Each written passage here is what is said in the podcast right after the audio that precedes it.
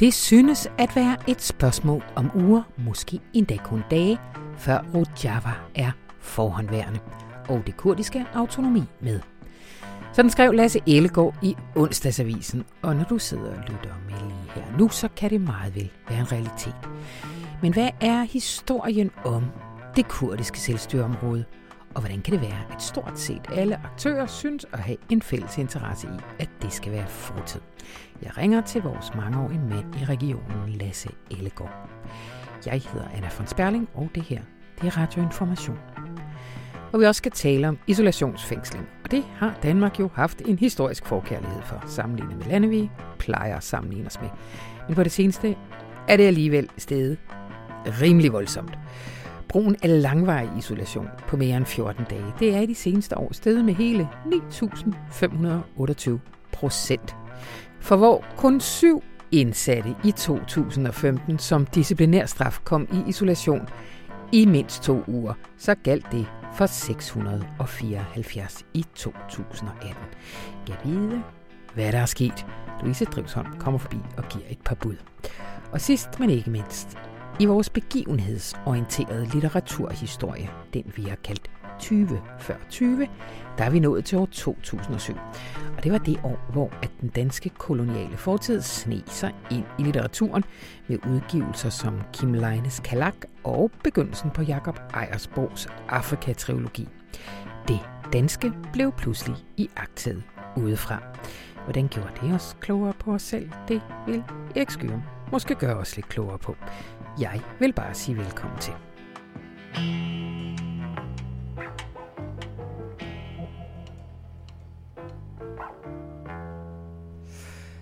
Konflikten i det nordlige Syrien tog søndag en dramatisk drejning, da Syriens præsident rykkede sin regeringshær nordpå for, quote, at konfrontere en tyrkisk aggression. Det skete efter, at kurderne faktisk nu var i den situation, at de appellerede til deres fjender om midlertidig beskyttelse hos præsident Assad, men også i sidste ende hos præsident Putin, der jo støtter regimet i Damaskus. Men det bliver i bedste fald en kort fornøjelse, mener du. Lasse Ellegaard, velkommen til. Tak.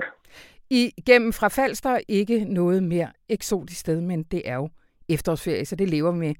Før vi øh, når til din pointe i torsdagens øh, hvad hedder det, analyse, vil du ikke lige tage os lidt tilbage? Kan du ikke lige fortælle os om den her kurdiske autonome enklave Rojava? Jo, øh, altså selve ordet betyder vest, og det øh, dækker over, at det er de to vestlige kurdiske provinser. Den østlige kurdiske provins hedder Afrin, og den er for længst blevet øh, besat, kan man sige, af, mm. af tyrkiske styrker. Rojava består øh, altså af de her to øh, provinser, og der har den kurdiske administration, som styres af et parti, der hedder øh, Demokratisk Unionsparti, mm-hmm. PYD. De har så etableret en slags statslignende administration, hvor de har undervisning og militær og politi og retsvæsen osv., og, så videre, og har erklæret det som en autonom, ikke en selvstændig, men en autonom kurdisk enklave. Mm-hmm. Og det øh, kunne de gøre i det tomrum, der opstod i 2012. For i 2012, da den syriske borgerkrig begyndte at spidse til, der trak øh, Bashar al-Assad, den syriske præsident, sine styrker ud af de kurdiske områder og lavede så det, jeg vil betegne som en lokumsaftale med de lokale kurder om, at øh, han ville ikke forstyrre dem, og de skulle ikke forstyrre ham. Tværtimod er der rapporter om, at de faktisk hjalp Bashar al-Assad med at bekæmpe de syriske oprørsbevægelser øh, på det tidspunkt. Mm. Men i det tomrum, der opstår i 2012, der etablerer altså det her demokratiske unionsparti med deres øh, militære arm, YPG, som står for Folkets Beskyttelsesenhed. Mm. Øh, de etablerer sig så som en slags stat, og øh, ja, så sker der det, at islamisk stat rykker ind i det øh, område, som den syriske her har forladt. Og så har vi øh, den øh, konflikt, der har stået på siden 2014 øh, mellem øh, de kurdiske styrker på den ene side, islamisk stat på den anden side, og hvor de kurdiske styrker jo har fået hjælp og er allieret med øh, USA's væbnede styrker i den forstand, at vi har stillet kampfly til rådighed. Ja. Så du har en situation, hvor de kurdiske styrker har bekæmpet islamisk stat på landjorden, men med flystøtte fra ikke kun USA, men fra det, der hedder USA-koalitionen, som Danmark jo også er en del af. Ja, og nu skriver du her i torsdagens avis, at det kan være et spørgsmål om få uger, måske endda dage, før Rojava er forhåndværende, og det samme det kurdiske autonomi. Hvorfor, hvorfor det? Jamen, jeg vil mene, jeg vil mene at Rojava allerede nu, mens vi taler, er forhåndværende. Ja. Fordi det, der er sket, det er jo, at Bashar al-Assad har sendt sine styrker nordpå. Og som du sagde i din indledning, så er den, sådan, den udvendige forklaring, at de skal støtte kurderne imod tyrkerne. Men den reelle forklaring er, at de har en forståelse med øh, Erdogan i Ankara, mm-hmm. om at de ligesom klemmer de kurdiske styre sydfra, An- øh, Ankara, øh, som vi jo ved, klemmer dem øh, nordfra. Og øh, i realiteten er den der Rojava-autonomi en saga blot, fordi at så sent som her til morgen øh, erklærede Erdogan, han havde ingen problemer med, at, at syriske styrker rykkede nordpå. Hmm. Men vi skal gå tilbage til for eksempel til september 2018. Der erklærer øh, Rusland, Iran og Tyrkiet ved et topmøde at de støtter den syriske arabiske republiks territoriale integritet, mm-hmm. sikkerhed og stabilitet, etc. etc. Mm. Det vil sige, at Bashar al-Assad har faktisk garantier fra både Tyrkiet og Iran om, at han kan generobre sit øh, land fra øh, dels kurderne, men også fra de oprørsstyrker, som sidder over i Idlib lige nu. Ja. Og, øh, og der er simpelthen en forståelse imellem Damaskus på den ene side, Rusland, Iran og øh, Tyrkiet på den anden side. Der skal man huske, at de tre lande jo øh, er, er samlet i det her Astana-processen, altså et samarbejde, der handler om, hvad stiller vi op med Syrien efter øh, borgerkrigen. Og øh, der skal man så lægge mærke til, og det er det vigtige, at både Putin og Erdogan har adskillige gange nævnt det, der hedder Adana-aftalen. Ja. Og den går ud på, at Syrien og Tyrkiet gensidigt forpligter sig til at nedkæmpe og bekæmpe alle former for terrorisme i grænseområdet mellem de to lande. Mm. Det, der jo er essentielt her, er, at PYD og YPG er filialer. De er ikke kun forbundne eller allierede. De er simpelthen filialer af det tyrkisk-kurdiske separatistparti PKK, som jo fører en uh, guerillakrig i Tyrkiet. Ja. Og indtil 2011, da den syriske borgerkrig ligesom opstod, der fungerede det samarbejde ganske fint. Det, der skete i 98, det var jo, at øh, den daværende øh, præsident øh, Hafez al-Assad, altså den nuværende præsidents far, mm-hmm. udviste PKK-lederen Öcalan og, øh, og nedlagde og forbød alt muligt, øh, alle de PKK-aktiviteter, han hidtil havde øh, ligesom sponsoreret. Og det gik rigtig fint. Mm. Indtil 2011, der, der blev lavet nye aftaler, der blev lavet øh, samarbejde mellem Tyrkiet og, og øh, og Syrien. Det var sådan, at Bashar al-Assad han holdt ferie sammen med Erdogan i, i 2009. Øhm, men så kommer den her krig, borgerkrig, og der kommer Tyrkiet og Bashar al-Assad så på kollisionskurs. Og så er det, at Bashar al-Assad tillader eller accepterer, at PKK, eller om du vil, PYD, YPG, mm. igen etablerer sig i det nordsyriske område, og således med rette eller urette, det kan man altid diskutere, men, men i hvert fald er synspunktet i Ankara, udgør en eksistentiel trussel mod den tyrkiske stabilitet ja. og den tyrkiske sikkerhed. Ja. Lasse, når Syriens præsident Assad siger, at han nu rykker nordpå for at konfrontere de tyrkiske, den tyrkiske aggression. Lyver han så? Ja. Altså, og, og, og tyrkerne ved det? Ja. Og hvad, og hvad, hvad, hvad understøtter det? Jamen, altså Bashar al-Assad har jo øh, en interesse i at fremstille sig selv som øh, en præsident, der ikke vil acceptere, at tyrkerne har overskrevet hans grænse, hvilket jo også er i, i Ja. strid med FN's charter og alt muligt. Præcis. Men, men, men den reelle forståelse er, at Putin Ja, har sagt til Bashar, nu skal du høre, du kan rykke op og tage de der kurdiske byer nu, så dit land igen bliver integreret under din kontrol, hvad det Ja. jo ikke har været før. Samtidig siger russerne til Erdogan, nu skal I høre, I kan rykke ind og, og, og kvæse det der PYD-YPG-arrangement, øh, alt det I ved militært, så længe I bare ikke øh, går i flæsket på Assads styrker. ja. Så du Og- siger simpelthen, at troppebevægelserne, på dem kan man også se, at de lige så nydeligt undgår hinanden med russisk ja, assistance. Ja, det kan man nemlig se. Især det her mandbit, øh, der, der er tyrkerne, de står udenfor, og, og syrerne er ligesom rykket ind. Men for, for at være på den helt sikre side, så har russerne jo så også altså etableret en, en russisk militær styrke, som ligesom patruljerer imellem dem, for at være helt sikker på, at der ikke sker uheld. Men, men, men det korte af det lange, det er, at både Damaskus og Ankara og Moskva, og for øvrigt for den sags skyld også Teheran, Ja.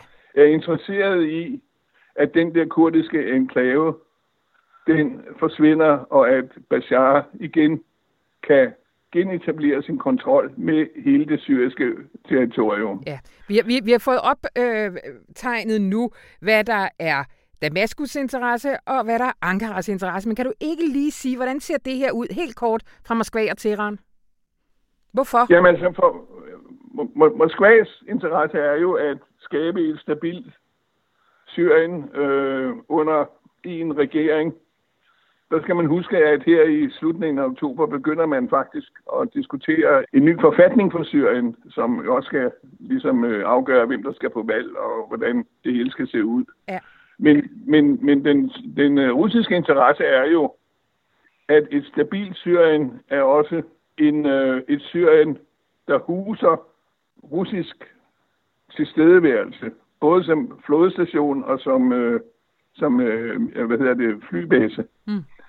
Og på den måde er Rusland jo pludselig til stede i Middelhavet, hvad de ikke har været før. Det er den russiske interesse. Plus at russerne har en interesse i at være med til at udvinde den syriske øh, olie i, øh, i, i det område, der, der i øvrigt nu er kontrolleret af, eller var indtil for nylig kontrolleret af kurderne.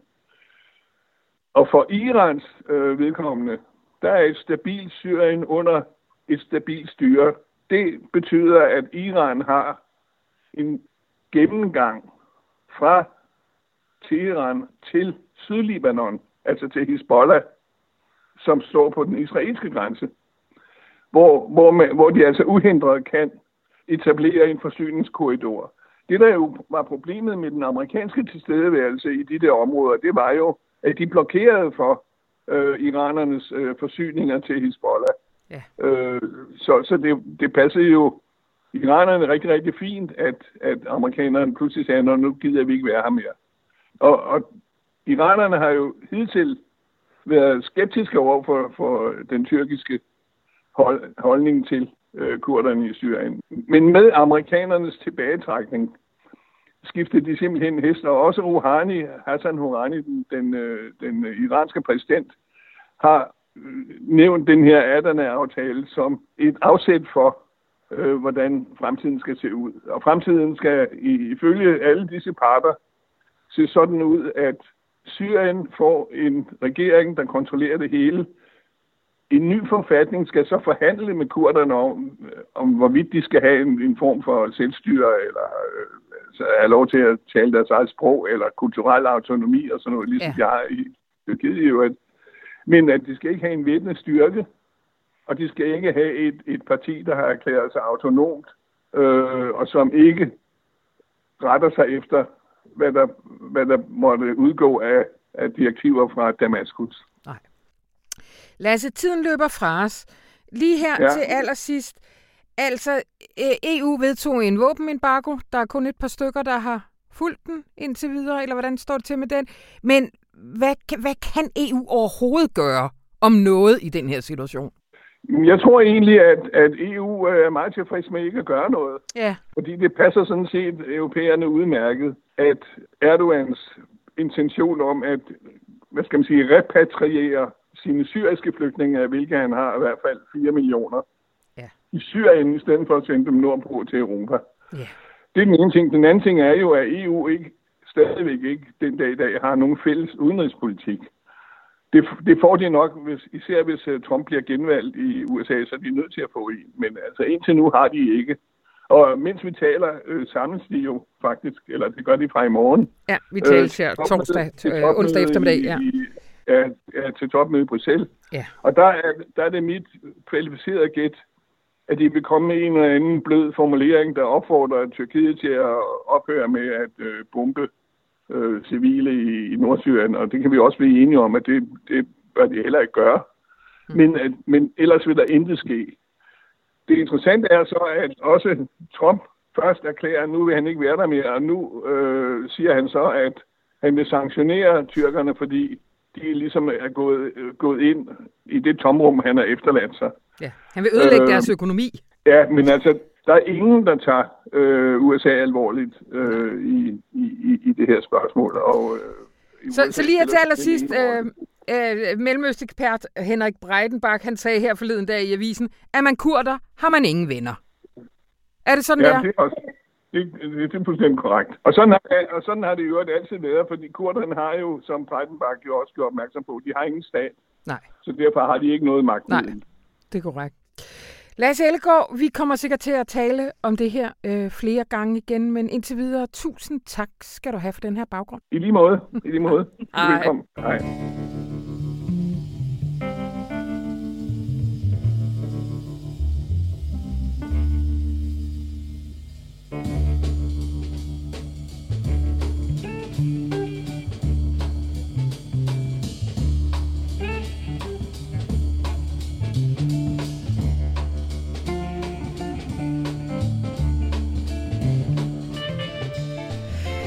Isolation i de danske fængsler er steget med ikke mindre end 9.528 procent de sidste par år. Louise Drivsholm, det, det, er, det er da fuldstændig, det er fuldstændig ubegribeligt procenttal.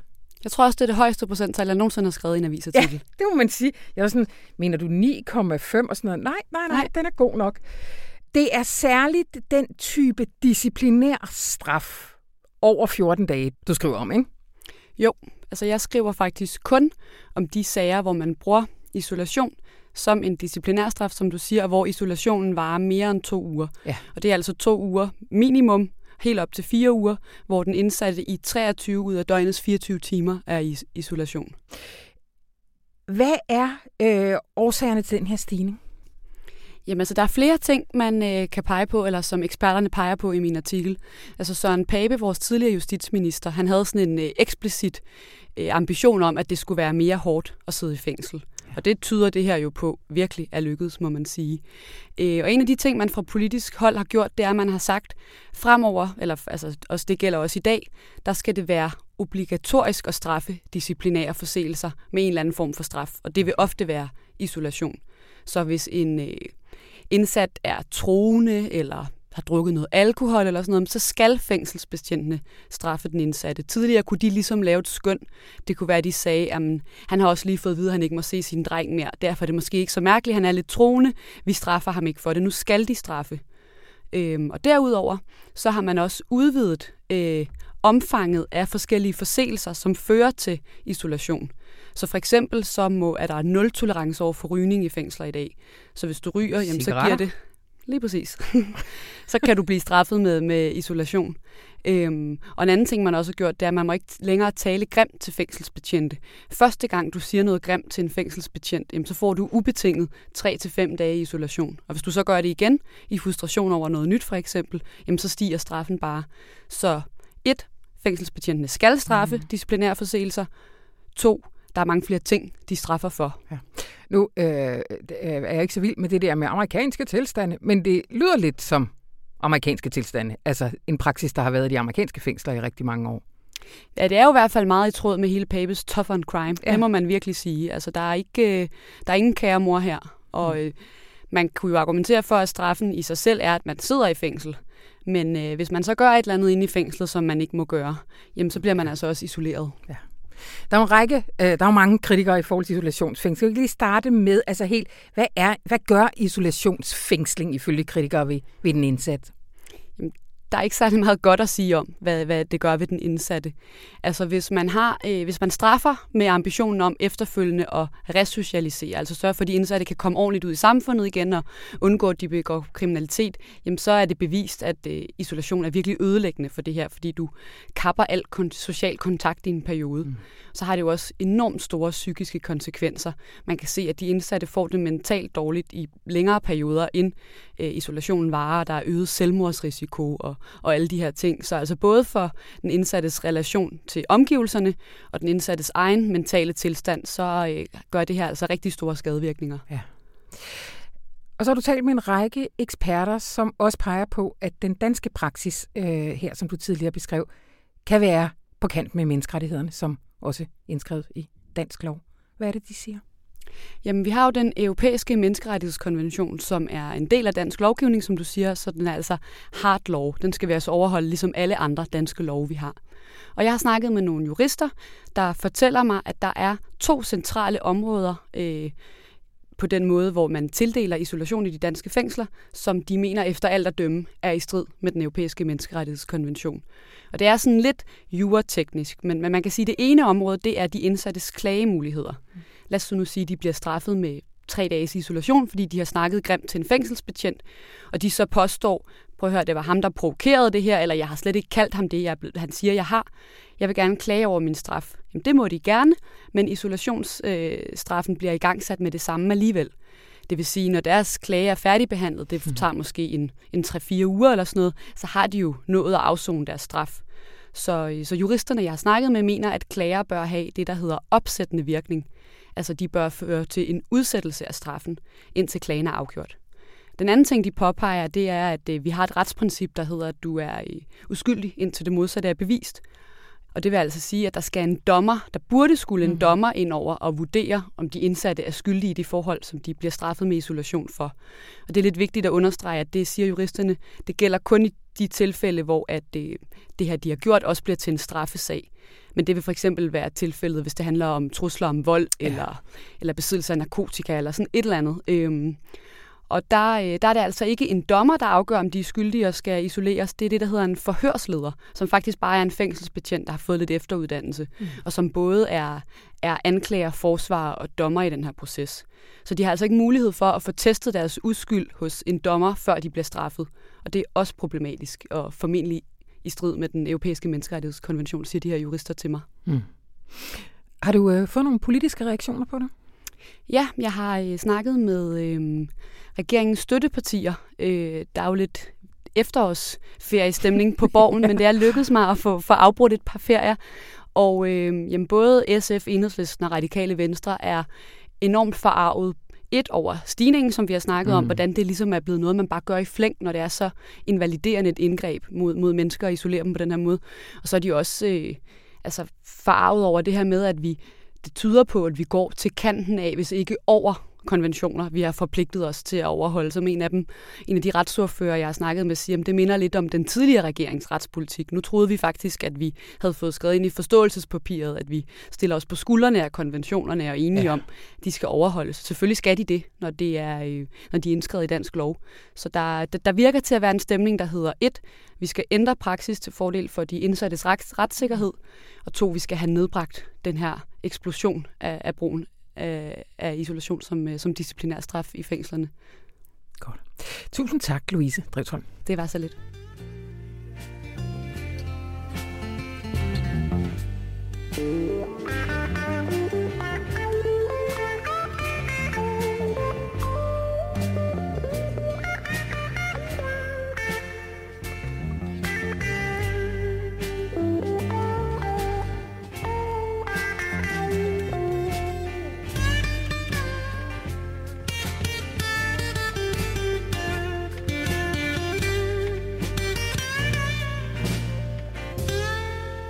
Velkommen til Erik Skyrum Nielsen. Mange tak.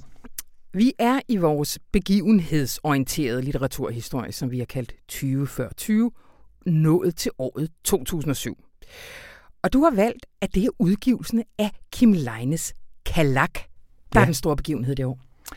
Ja, valgt og valgt. Altså, vi er blevet enige om øh, ja. i forfattergruppen, fordi øh, vi skulle have tingene til at passe. Vi skulle have betydningsfulde udgivelser og vigtige, markante forfattere nævnt. Men vi skulle også have en forskel øh, fra fredag til fredag imellem den type af begivenheder, som vi sætter fokus på. Altså, i nogle tilfælde, der er der noget, der virkelig sker øh, såsom at et forlag lukker, eller at en forfatter begynder at læse op på en ny måde, eller en forfatter øh, kommer til Københavns Hovedbanegård og påstår, at han har glemt sit øh, virkelige navn, og heller kan noget CPR-nummer. Præcis. Altså det er begivenheder, som virkelig har noget med litteratur at gøre og får konsekvenser, øh, men det er ikke ligefrem bogudgivelser. Men det er der altså et tilfælde med 2007. Fra det år kunne vi sådan set godt have valgt øh, Jens Smerup Sørensens mærkedage. Ja øh, som skriver sig ind i, øh, hvad skal man kalde det, den nye hjemstavns- eller lokal litteratur, og altså giver et blik øh, over Danmark i det 20. århundrede, stort set fra 1930'erne øh, og så helt frem til efter årtusindskiftet. Men den har vi faktisk fået plads til i en senere artikel og en senere podcast. Øhm, det særlige ved Kalak, det er, at den sætter fokus på Danmarks koloniale fortid. Ja. Vi, vi strides jo selvfølgelig om, hvorvidt øh, Island og Grønland øh, overhovedet var kolonier. Og jeg tror nok, øh, de statsretlige kloge hoveder og historikerne siger, det var de ikke, de var bilande. Mm-hmm. Men uanset hvad man nu kalder det, øh, så var der tale om et øh, magthaverforhold. Øh, der var tale om udsendte øh, hvide øh, officielle repræsentanter, som øh, repræsenterede en eller anden overmenneskestatus øh, i forhold til den indfødte befolkning. Mm. Øh, og så har vi jo hele den model, øh, som den postkoloniale litteraturforskning og den postkoloniale digtekunst har bearbejdet langt tilbage, men først og fremmest øh, siden 1980'erne. Med sådan nogle teoretikere som Edward Said, mm. øh, og så øh, sådan nogle forfattere som eksempelvis øh, Salman Rushdie. Mm. Så vi synes, det var berettiget at sige, der sker der noget nyt. Mm. Men det mærkelige er, at hvad der sker med Kalak, er jo også noget meget personligt. Ja. Altså bogen er ikke i første omgang et stykke postkolonial magthaverkritik. Øh, den er en erindringsbog, ja. Øh, og kalder sig erindringsroman. Øh, der er det vigtigt at have roman med, fordi på et af de første blade, der står der, at den er tilegnet Kim Leines børn, som ikke ville have deres navne ændret. Dermed siger han jo, at der er andre, ja. der gerne har ville have, at han ændrede deres navne. Og så er vi jo på kanten af øh, romangenren i forhold til memoirgenren eller øh, erindringslitteraturen eller biografien. Mm. Øh, han spiller altså ud med noget hybridiserende ja. øh, i de manøvrer, der omgiver bogen. Man kan sige, at Kalak fundamentalt handler om misbrug. Altså et øh, pædofilt misbrug, øh, og så et gevaldigt narkotikamisbrug. Øh, I det første kapitel, øh, der sidder sygeplejerske Kim øh, på et personaltoilet på hospitalet i Nuuk og skal til at stikke sig med en ordentlig ladning øh, petidin, mm. øh, som er et smertestillende stof, men altså også et yndet øh, narkotikum. Øh, så er der en, der banker på døren og siger, Kim, øh, og slutningen på den dialog får vi først i slutningen af bogen, mm-hmm. øh, hvor den næste replik falder, nemlig, hvad er der med dig?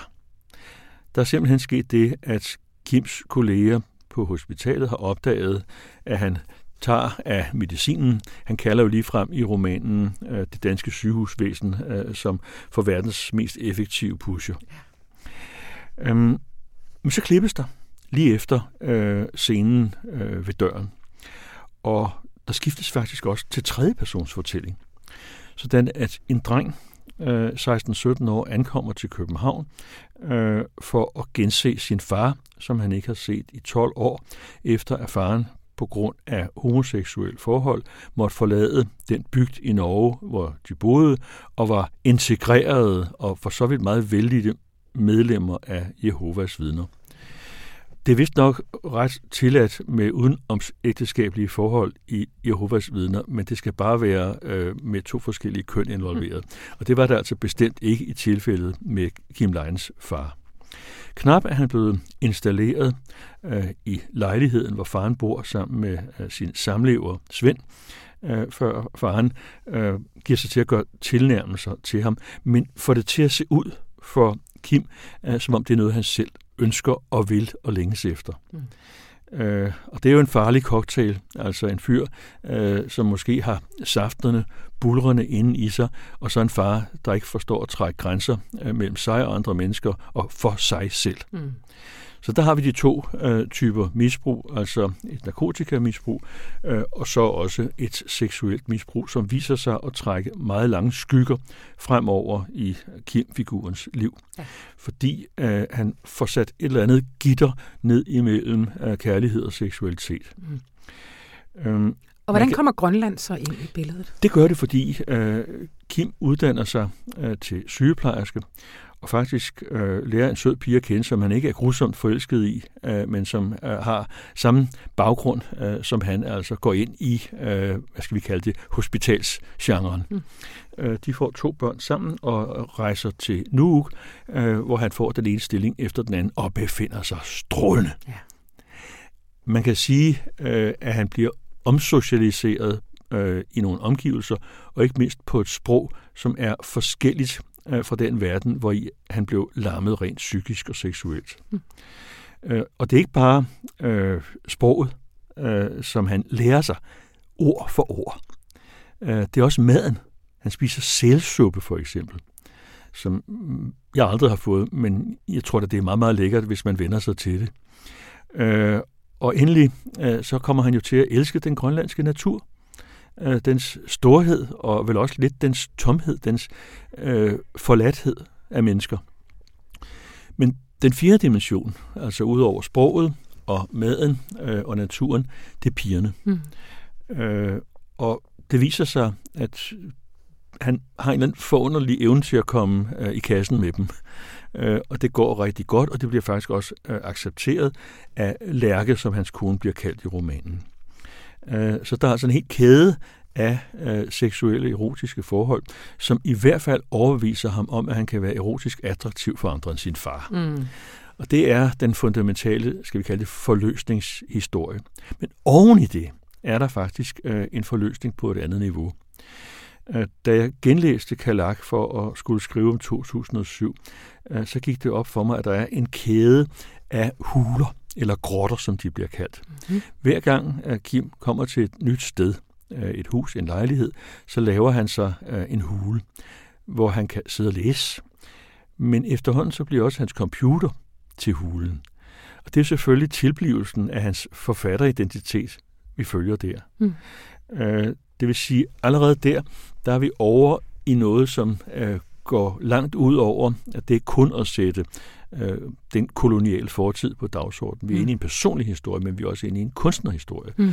øh, som jo viser sig øh, at få betydelige følger, eftersom Kim Lein jo senere får øh, Nordisk Råds litteraturpris og bliver en umådelig solgt og populær øh, forfatter. Lad os vende tilbage til Kim Lein, men lige, lige dvæle lidt mere ved Grønland. Hvad er det for et Grønlandsbillede, han, øh, han skaber i Kalak? Ja, der støtter jeg mig i uh, artiklen i avisen uh, til uh, lektor Kirsten Tisted, uh, som efter eget udsagn, og jeg tror gerne på hende, uh, har læst alle de danske bøger, der overhovedet omhandler Grønland. Og der er faktisk temmelig mange. Ja, det er der. Altså helt tilbage til B.S. Ingemann, og så frem til for eksempel Peter Hø i 1992 med Folkens Millers fornemmelse for sne. Altså man kan nævne Jørgen Riel eksempelvis. Pontoppidan havde også en enkelt figur, der tog til Grønland. Og så selvfølgelig jo altså for eksempel Svend Holm, som skrev digte også et skuespil, som omhandlede Grønland. Så Grønland er et eller andet sted til stede mm. i dansk litteratur gennem halvandet århundrede eller mere. Men at gerne i to forskellige reducerede skikkelser.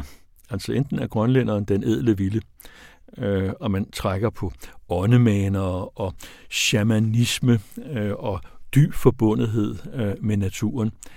Eller også så er grønlænderen øh, et urprodukt, som desværre er kommet klemme i moderniteten. Mm.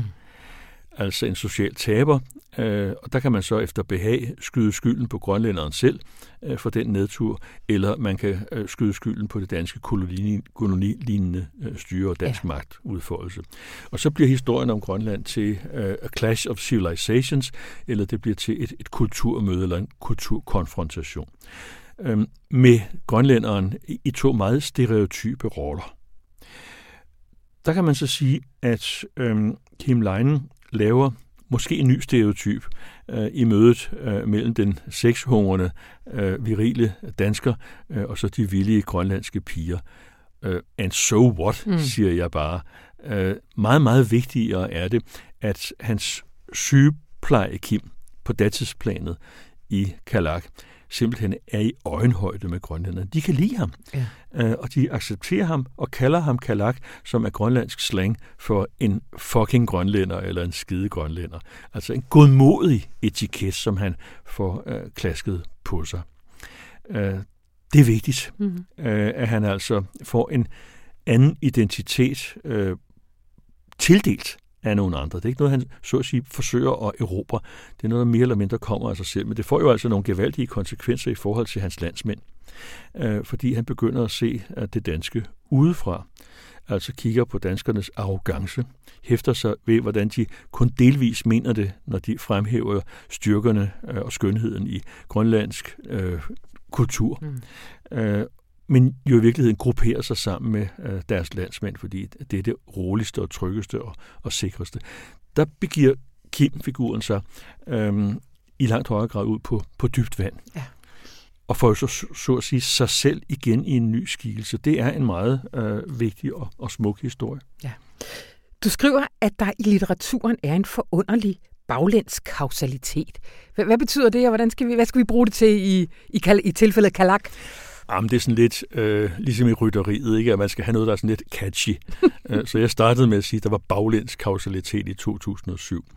Øh, jeg har det i virkeligheden fra en øh, lektor øh, på Københavns Universitet, øh, som øh, talte meget om den slags, en filosof, men som gjorde det delvis med støtte i astrofysikken. Øh, fordi det er ikke noget mærkeligt, hvis man er astrofysiker, øh, at der kan ske ting, som tidsmæssigt øh, ikke hører sammen, men måske kausalt godt kan have en indbyrdes relation. Øh, man kan også tage tilflugt til Paulus, som i stedet siger, at fremtidsbegivenheder kaster deres skygge bagud. Mm. Eller man kan være mindre højtidlig og tage tilflugt til Storm P., han siger jo, at det er svært at spå, især om fremtiden. Men inden for litteraturforskningen, der er det faktisk svært at spå om fortiden. Mm-hmm.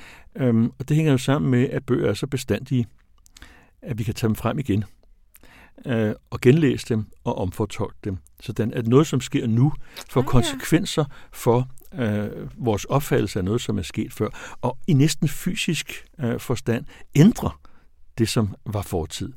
Øh, det er noget af det herlige ved at være litteraturkritiker eller litteraturforsker. Der ligger et kæmpemæssigt øh, område udbredt foran en, som vi ikke kender, men fortiden er for så vidt lige så ukendt, fordi vi ikke ved, øh, hvordan vores nye oplevelsesmåder, eller de nye værker, der kommer, sætter os i stand til at opfatte det forgangne øh, på en anderledes måde.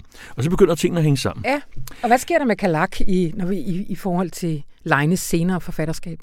Jamen, der kan man fuldstændig øh, præcist sige, at den baglæns kausalitet kommer til at virke. Mm.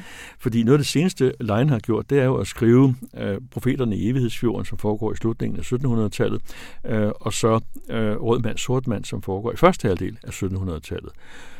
Begge de to bøger handler øh, om det kolonilignende forhold mellem danskere og grønlændere. Det handler om kristne over for folk, som tror på noget helt andet, eller slet ikke tror på noget, som man kan kalde religion. Øhm, og det handler om forhold mellem mænd og kvinder, som var anderledes, øh, end de er i det 20. århundrede. Det vil sige, at øh, Kim Leine øh, for så at sige gjort Kalak til en port til noget meget stort. Øhm, men han får jo også omfortolket Danmarks kolonilignende fortid, øh, sådan at vi bliver opmærksom øh, på nogle mekanismer og stereotyper, øh, som vi måske godt kan tåle at få revideret. Ja. Jeg har lyst til lige at, at lige blive lidt ved Kim Lein, når jeg nu har dig, ikke? fordi altså, hvad er det, der gør, helt ned på tekstniveau, ikke? hvad er det, der gør Kim Leine til sådan en fantastisk forfatter? Det er noget rent æstetisk. Ja Det har ikke noget at gøre med øh, narkotika, eller øh, incest og pædofili, eller med sælsuppe, eller for så vidt med Grønland. Nej. Øh, det har noget at gøre med hans direkthed. Øh, han er en meget ufortøvet øh, forfatter. Øh, og så har han som fortæller en øh, kolossal tempofornemmelse. Der er virkelig ikke ret meget fyldekalk i hans tekst. Øh, den flyver afsted, eller den går, sådan at han finger sin læser. Det er fortælleevne. Ja. Og så har han en fænomenologisk, sanselig tilgang. Øh, en sans for, at vi bor på et sted, men først og fremmest bor øh, i vores krop, som møder andre kroppe. Altså det sanselige øh, i hans øh, tilgang til tilværelsen. Og så har han også en eller anden øh, gætteevne, øh, som kendetegner store øh, fortællere, at de ligesom ved, hvor de har deres læser. Det er jo et kæmpe problem øh, for en øh, forfatter, som ikke mere skriver ind i en øh, begrænset, øh, for eksempel højborgerlig embedsmandsborn offentlighed, sådan som det var i anden halvdel af øh, 1800-tallet. Der vidste forfatterne nogenlunde, hvem deres læsere var. Eller de kendte dem gennem de aviser, forfatterne skrev ja. i. Men den relation mellem forfatter og publikum er opløst i dag. Og derfor er det øh, en særlig evne, der skal til, hvis man på trods af den afstand kan vide, hvor ens læser er, og hvordan han eller hun øh, vil reagere. Og den evne øh, til at gætte læseren, øh, mener jeg altså, at Kim Leine har. Ja. Vi, vi har snart ikke mere tid, men du nævnte lige før, at I vælger kun en bog som en begivenhed, hvis I kan se, den ligesom er starten på noget, der brydes. Og den her øh, artikel, som man skal selvfølgelig gå ind og læse, den nævner, at samme år, der afleverer Jakobs Ejersbo de første sider til Gyldendal af hans Afrika-trilogi. Ja. Kan du ikke lige sige kort om den? Hvad, hvad, hvad, det sker i forsommeren 2007, øh, hvor han kommer med en kæmpe bunke blade øh, og afleverer til øh, Gyldendals daværende litterære øh, direktør Johannes Ries. Og med det samme kan forlæggeren jo se, at her er storværk under opsejling, men at det også trænger til afpustning mm. og en gevaldig øh, redigering. Umiddelbart efter det øh, får Jakob Ejersbo konstateret en dødelig kræftsygdom, øh, og det er cirka et år efter. Mm. Bøgerne udkommer så alle sammen i løbet af 2009. Og der kan vi sige, at den baglæns kausalitet bliver sat i værk igen, fordi Ejersbos Afrika-trilogi, som består af en øh, lille roman og øh, en række fortællinger, og så en meget, meget tyk roman, de omdefinerer på, dem, på en måde også øh, Kim Leines Kalak fra overvejende at være en erindringsroman til at være en roman om magtforholdet mellem danskere øh, og folk andre steder i verden. Mm. Øhm, egentlig så skulle øh, trilogien øh, have været en novellesamling og en roman. Men der skete det, at øh, eksil om Samantha, øh, den svulmede op, så det ikke gav mening at sætte dem sammen øh, med de andre noveller. Og så kom altså rytmen, øh, først øh, eksil, øh, og så novellesamlingen Revolution, og så endelig Liberty, som handler om forholdet mellem danske Christian og så tanzanianske øh, Markus. Og man kan læse meget mere i artiklen. Vi bliver nødt til at stoppe nu. Kan du lige afsløre 2008, hvad, hvad er vi ude i? 2008 kunne kun handle om én bestemt ting, som fandt sted øh, en lørdag i slutningen af marts det år, øh, hvor en herre ved navn Anders Fogh Rasmussen, nydelig påklædt og friseret, stod inde i øh, Landbrugsrådets gamle lokaler øh, på Akselborg øh, og holdt festtale øh, for Jens Smørup Sørensen i anledning af, at han fik boghandlernes gyldne laverbær. Det var en begivenhed. Det var det. Meget mere om det næste uge. Tusind tak, Erik Skørm Nielsen.